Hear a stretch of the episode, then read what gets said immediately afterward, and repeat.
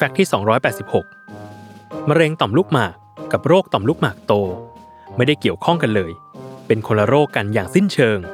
แต่อาจพบร่วมกันได้ เพราะเป็นโรคของผู้สูงอายุทั้งคู่ ปัจจุบันนี้ยังไม่ทราบสาเหตุว่าเกิดจากอะไรกันแน่ รองศาสตราจารย์นายแพทย์สิทธิพรศรีนวลนัท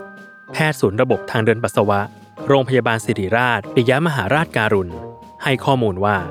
แม้ยังไม่ทราบสาเหตุการเกิด แต่ก็พอคาดการณ์พฤติกรรมเสี่ยง ที่อาจทำให้เกิดมะเร็งต่อมลูกหมากได้ดังนี้คือ การรับประทานอาหารที่ไขมันสูง หรือเนื้อสัตว์ โดยเฉพาะเนื้อแดงที่มีคอเลสเตอรอลสูง ซึ่งเป็นจุดเริ่มต้นของการผลิตฮอร์โมนเทสโทสเตอโรนในร่างกายมนุษย์ ที่อาจกระตุ้นการเกิดมะเร็งในต่อมลูกหมากได้ อีกหนึ่งความเสี่ยงคือเรื่องพันธุกรรม ฉะนั้นคนที่มีคนในครอบครัวมีประวัติเป็นโรคมะเร็งต่อมลูกหมากควรเข้ารับการตรวจแต่เนิ่นๆ อย่างไรก็ดี มะเร็งต่อมลูกหมาก สามารถรักษาให้หายขาดได้แน่นอน ไม่ต้องกังวล